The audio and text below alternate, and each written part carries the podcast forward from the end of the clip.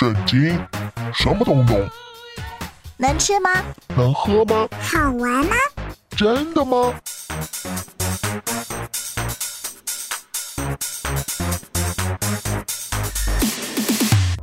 圣经鸡尾酒。干杯！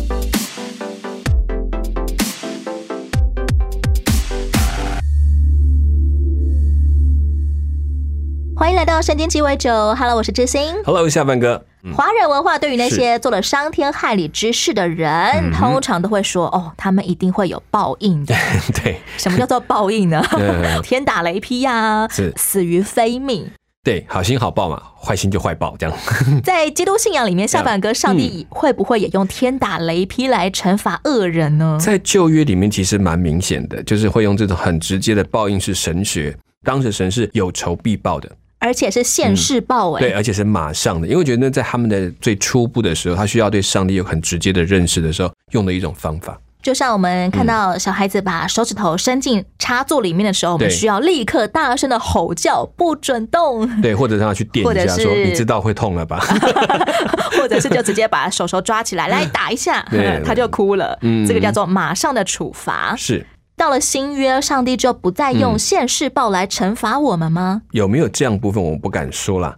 但是上帝会容许有一些灾祸会随着我们的行为而发生，我们可能叫做罪果。自己行为所收的结果，是，就是说我所做的错事，它总是会有一些相应的结果。上帝可以饶恕我，但是这个结果的面对，我需要更多的力气，上帝的恩典来帮助我越过。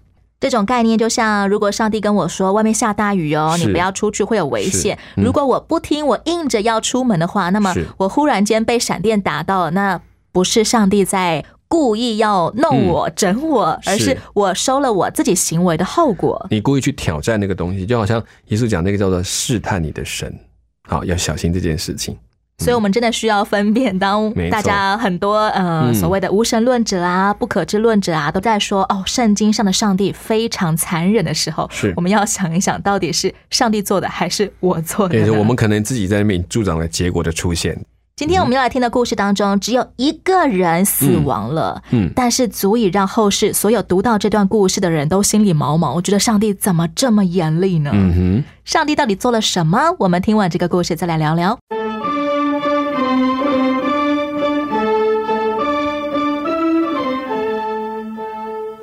你身为大祭司，告诉我，如果把上帝的约柜运到耶路撒冷来，你有什么意见呢？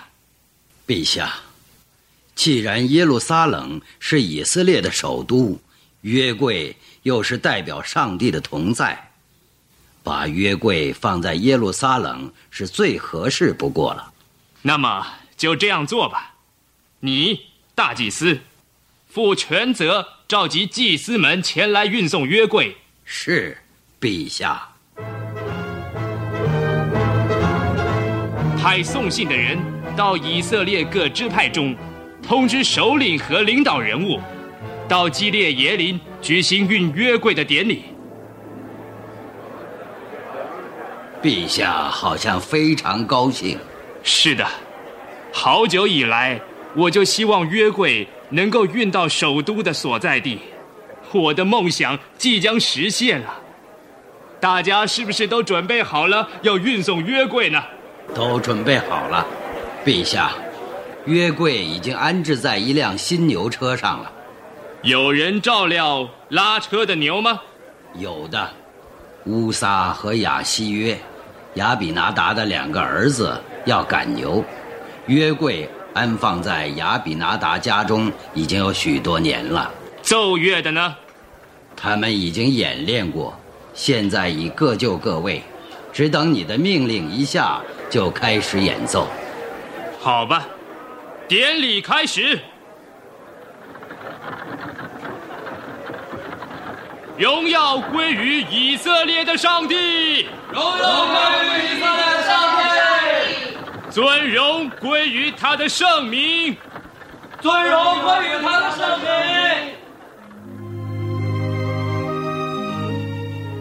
众人怀着严肃又欢乐的心情，看着放约柜的牛车在丘陵山谷中朝着耶路撒冷慢慢的前进。在场的人没有一个曾见过比这更荣耀、更欢乐的场面。当队伍正要穿过拿艮的河场时，突然，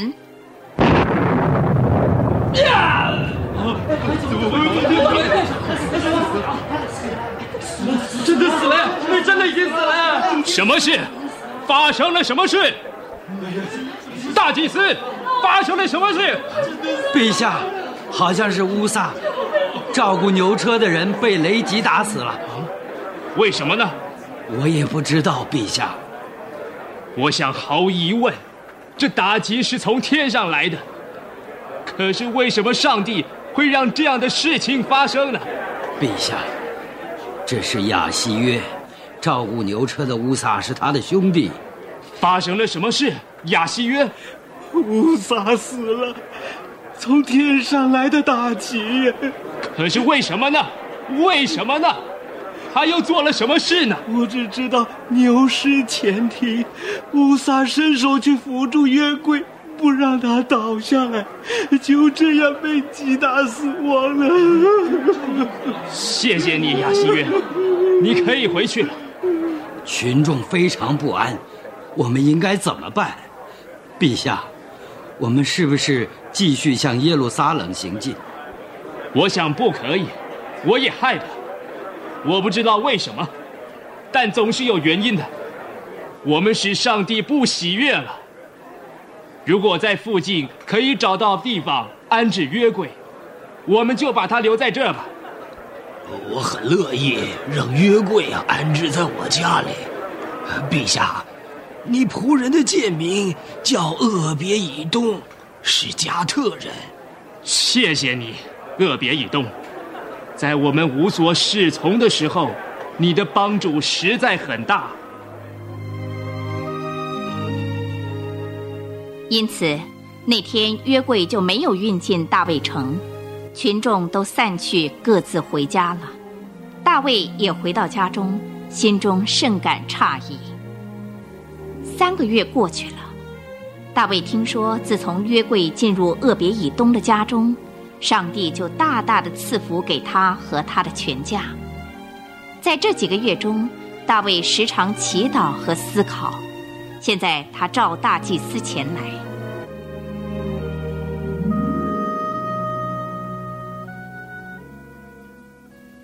请进，大祭司，您请坐。谢谢你，陛下。最近几个月来，我曾下决心要找出我们运约柜时做错了什么。我详细的阅读了上帝仆人摩西写给我们的律法书。你得到答案没有？我相信我已经得到了答案。你说来听听，看你所得到的结论是不是和我的相同？首先，我们拿牛车来运约柜，那就错了。约柜。必须永远由立位人用杠子抬在肩上，除了祭司外，没有人能摸约柜。乌撒虽然是立位人，但却不是祭司。这正是我判断我们做错的地方。不过，我仍觉得上帝击打乌撒似乎太重了些。陛下，请从这方面想一想。这件事情的发生是要使我们每个人往后得一个教训。上帝重视我们所做的一切事情，他很注重小节，任何违背上帝的小事都是不可以疏忽的。这样说来，我对这事的感觉就好过多了。现在，我仍旧希望能将约柜。运进我们的首都耶路撒冷城中。不过这一次，我们要以正确的方法，由立位人用扛肩抬进耶路撒冷城。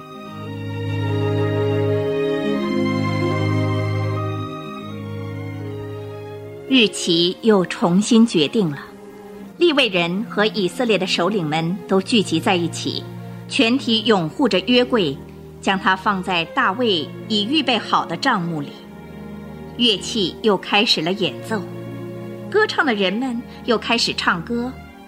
一路上，队伍行进没多远，就停下来献祭给耶和华。大卫也脱下了王袍，穿上好像祭司穿的细麻布衣，在上帝的约柜前舞道。当行进的队伍接近耶路撒冷城时，城墙上的观众和队伍中的人们高声应和地唱出欢乐的诗歌。众臣们呐，你们要抬起头来，永久的门户，你们要被举起，那荣耀的王将要进来。荣耀的王是谁呢？就是有力有能的耶和华，在战场上有能的耶和华。众臣们呐，你们要抬起头来，永久的门户，你们要把头抬起，那荣耀的王将要进来。荣耀的王是谁呢？万军之耶和华。他是荣耀的王。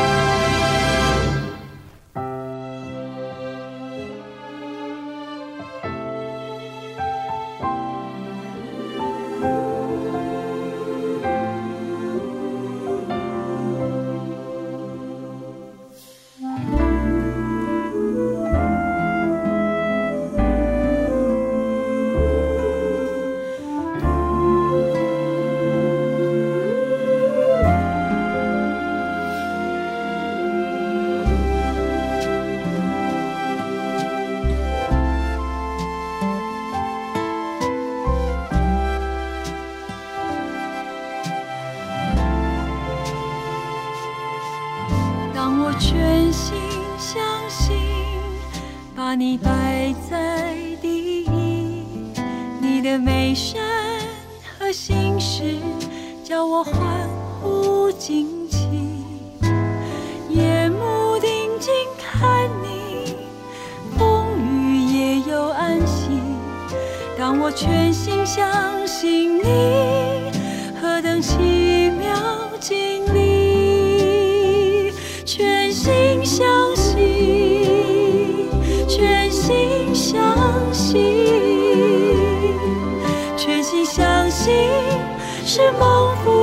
奥秘。你们有智慧，你们有能力。当我全心相信，何等奇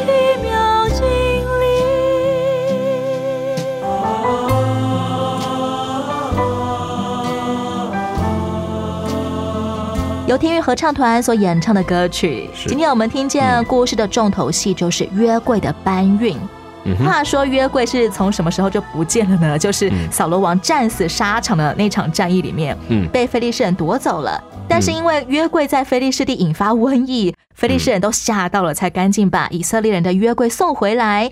从此约柜就停在以色列的神职人员利未人的城基列耶岭有数十年的时间。没错，其中有整整二十年是放在一名叫做亚比拿达的利外人的家里。嗯哼，这位亚比拿达算什么来头呢？他家怎么会能够安放代表神同在的约柜？这样不会太僭越吗？我觉得他们是整个祭司家族的后裔，所以他们其实知道该怎么样去照顾这个约柜，按着规矩去来照顾它。我说也是为什么会到这个地方停留那么久。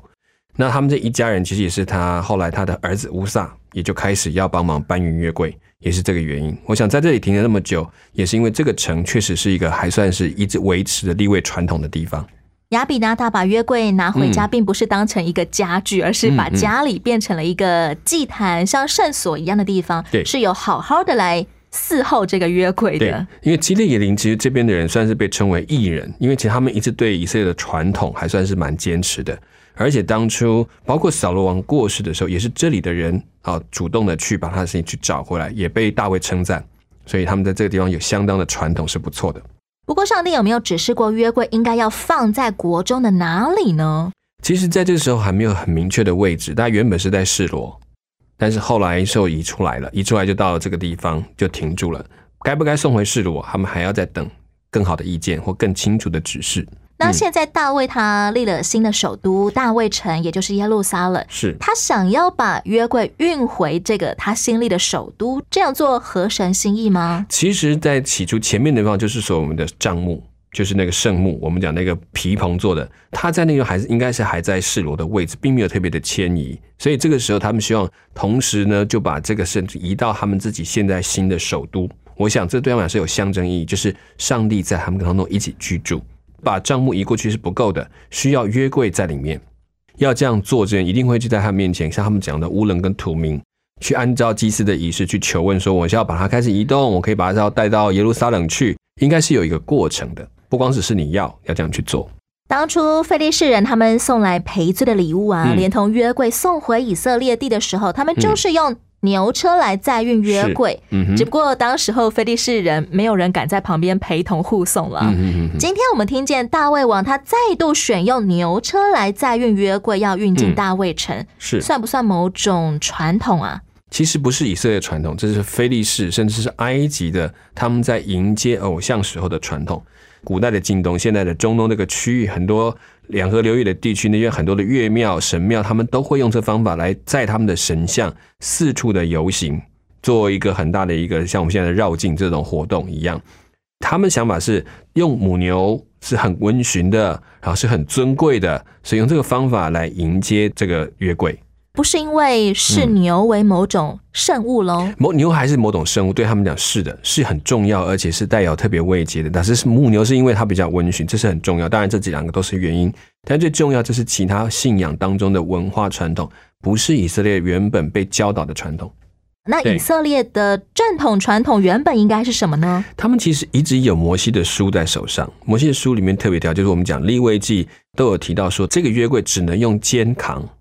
只能用人肉，而且是只有立位人可以来肩扛，肩膀扛上去哦。所以它也有一定的规则，要起行的规则，其实他们都很清楚。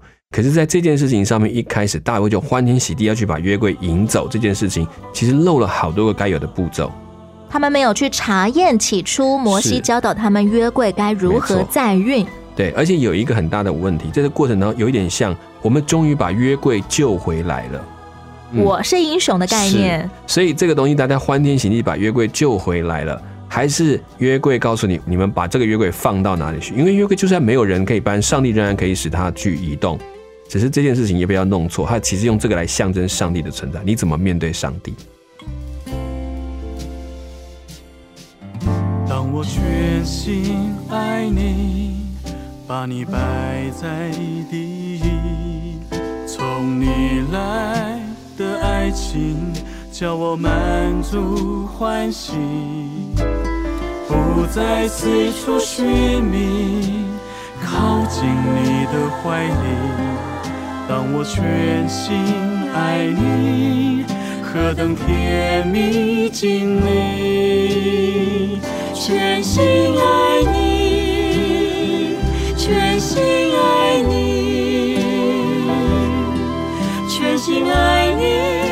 是蒙福的奥秘，你在我心里，你爱我到底。当我全心爱你，何等甜蜜经历。这个迎约会的队伍有多盛大呢？大卫竟然挑选组织了三万个人。是。好像那种祭神大典啊、嘉年华会啊，所有人都在约柜前吹奏各式各样的乐器，还要唱歌跳舞。是，嗯这么大张旗鼓是为什么？就是表示他非常开心，他觉得哇，上帝回来很棒。这个整个像迎神的队伍，其实整个都不是以色列他们平常惯用的方式，都是把他们听到其他当地不同宗族里面不同信仰的东西和在一起。看外邦人怎么样做他们的祭神大典，我们就照样做。对，怎么样热闹，怎么样够盛大。然后我看上帝，我把最好的给你，但是上帝从来不要最好，要是你最按照我所告诉你的去做。以人之常情，也会觉得哇，以色列人这么欢迎上帝的同在，应该是一件很棒的事啊！对对，听起来就很热闹嘛，大家都做的很好，不是吗？很棒啊，利益良善嘛，没错，动机是好的。是，可是紧接着就发生了一件恐怖的命案。嗯哼，托运约柜的牛不小心就惊跳了一下，是在一旁护送约柜的亚比拿达的儿子乌萨，他下意识伸手扶了一下，免得约柜摔下来嘛。嗯哼，结果上帝当场就杀了乌萨。对。乌萨到底犯了什么错？他不是跟全家人、跟约柜一起住了二十年吗？对啊，可是你不觉得住了二十年，他们还去做了一个很大的错误事情，就是他们忘记告诉大卫说这件事情，你们要先来求问，然后让立位人组织起来，由立位人的队伍去扛抬这个约柜。照理来说，作为立位人的乌萨，他应该要知道约柜是要用人肉扛的。对。不可以放在牛车上。而且他们在这么长的的传统里面，从过去他们就在帮忙做王的很多这种祭祀的事情，居然完全不知道，而且完全没有去提醒王，然后还是跟着王一起来做这些很热闹的东西，失去他应该做的那个角色的资格。接运约柜人这么多，怎么就刚好乌撒一个人这么倒霉啊？因为他就是一个知道的人。也许我的想法，我会觉得乌撒他是知道这个事情，但是他却没有阻止王这样去做，他自己还去赶这个牛车，坐在那里。按照旧约的记载，利未记谈到，他只是刚好按照他自己所做的，承受他应该面对的事情。为什么上帝不容许他的约柜被放在牛车上呢？嗯。因为其实上帝把以色列人所做的敬拜的模式都降到最原始和人自己要去照顾的模式来去做，而避免用其他的方法，不需要更好的祭祀，不需要更繁复的礼仪。有一个原因是回来很单纯的，若神说的，你照做就是对的，你不用自己加上更多的花样，因为我不需要，我不用更多的牛，也不用更多的羊，我不用更多的祭祀的仪式，因为我不用你养。上帝不需要有三万人的盛大庆典，是他只需要一个人单单纯纯的与他贴近，对，就是用肩膀来扛上帝的同在。就是你愿意说，我知道我在上帝之下。你这样子，我们用人去扛，用牛去扛，牛没有比你高贵，但是人已经是造物当中最重要、最尊贵的。人愿意屈居下来说，我在神之下，这件事情证明了我的神是比我人高，而不是神是被我养的、被我带的。刚刚我们在故事当中听见人们如何描述乌萨被上帝杀死了这件惨案。他们说，上帝是注重小节的神。嗯哼，这一点可能会令我们很多自称个性大辣辣的人会蛮不安的。如果上帝真的非常注重小细节，那我们不就得天天战战兢兢的侍奉上帝吗？我觉得战经要有，但是倒不用把它放在好像每一个细节没按照那个程序来，而是每一个地方我有没有想过我的主就是他？指的并不是芝麻绿豆的小事，而是指源头性的、根源性、动机性的问题。是，我就知道你是我的主，所以我知道我的决定权会放在你面前来做决定，而不是说我做完决定说，哎，我做完了就这样子吧，然后然后按着你的喜欢，没有，上帝是你的上帝，是你的主。像乌萨当场就被杀死了，我想他可能来不及知道自己 到底怎么死的，是。所以呢，所有听见这件事情、看见这件事的人都立刻怕上帝了，连大卫自己也很怕。原本上一刻他还在欢天喜地啊，嗯，结果怎么是另外一个名叫俄别以东的人，他愿意把约柜接到他家去？俄别以东这个人其实很没有特别强烈的记载，可是因为从他的名字，还有另外一个称呼他为加特人。住在加特城的人，其实他是曾经住在加特城，但是又回来的人。加特城其实是菲利士地的城，没有错。所以很多人一开始以为他是菲利士人，其实他不是。俄别以东在历代志里面提到说，他是一个立位人，以色列人的立位人是。但是你可以想说，在大卫跟当王跟扫罗当王时期，跟前面的四世纪，有很多的人都分散，他们没有事可做，不知道怎么去侍奉上帝。流离失所啊，甚至丢了饭碗。对，然后就去找他自己可以做营生的事。所以有有一些立位人就出去自己找工作去做，可能到了甚至到外族，到了加特。那因为这个名字叫俄别以东，它原意是以东的仆人。俄别是仆人，对，俄别以东还是以东的仆人，所以他曾经应该这样的名字的取法，可能是因为他也曾经住在以东地。你住在人家家里面，你取一个比较容易被接纳的名字，这是可能的。然后呢，再回来他，但是后来他却又再回到以色列地当中，所以他们其实背景里面是有立位人，但是也有外邦的生活背景，但他们又再次的回来。也可以说，俄别以东他的人生历程不算是一个正统的立位人，因为他屡次的离开他原本的职守了。是没错。怎么他竟然敢接下约柜这个烫手山芋？我觉得王交给他，他也不敢说不要吧。这是第一个。那大卫怎么会挑中他呢？我我觉得还有另外可能，是这个这一群人在这里应该已经有相当的名声，敬畏上帝的名声，所以他觉得那我就先放在这个地方。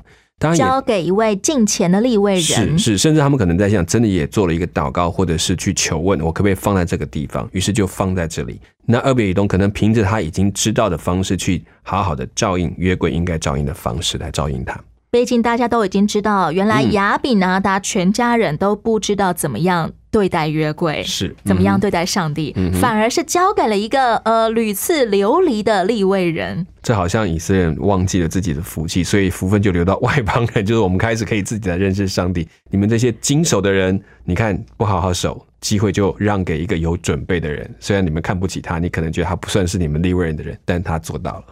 当初约柜在亚比拿达家二十年，没有什么事发生。是，但是约柜才来到俄别以东家三个月而已，短短三个月内，俄别以东家大蒙祝福。嗯，大卫听到他们家大蒙祝福，才敢再一次的把约柜运进他的首都。是，我觉得上帝只是想证明一件事，就是说你的血统、你的传统不会保证你对上帝前面的敬畏，真实的敬畏真的会让上帝知道，他也会真的在当中回应你。对他所做的敬畏，他会回答你，会回报你。我们看到乌萨当场死了，可能会觉得是哇，上帝怎么立刻就审判处罚呢？没错，但其实祝福也是立刻的，没有错。所以其实也让大卫心里面说，哎，看起来这件事并不完全是错的，应该还有一些问题要解决，所以他才进行第二次要做这样的动作。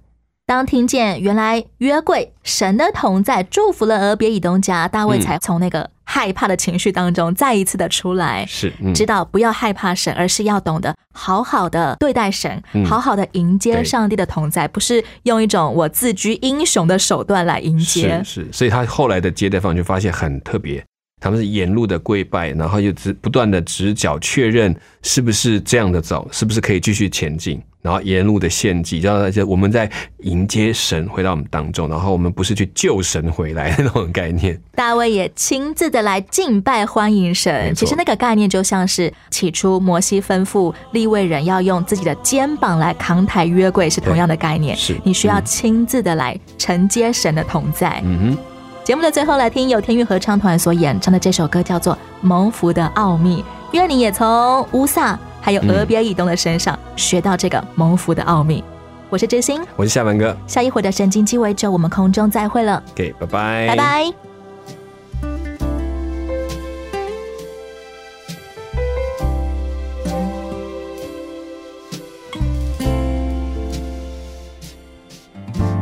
我全心爱你，把你摆在第一，从你来。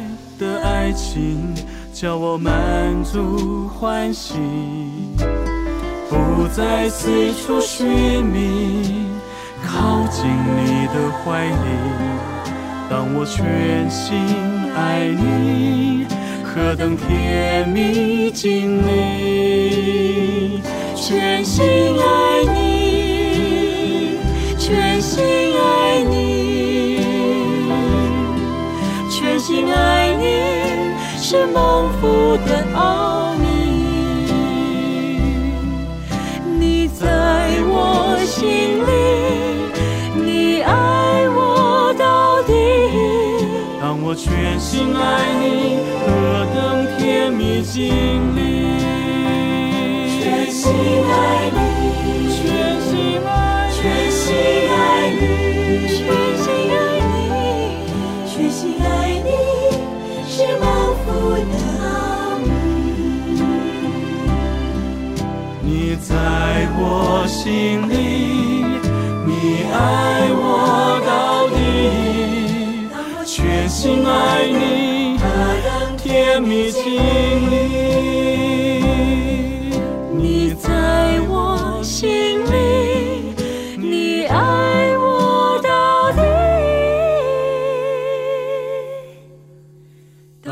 全心爱你，何等甜蜜经。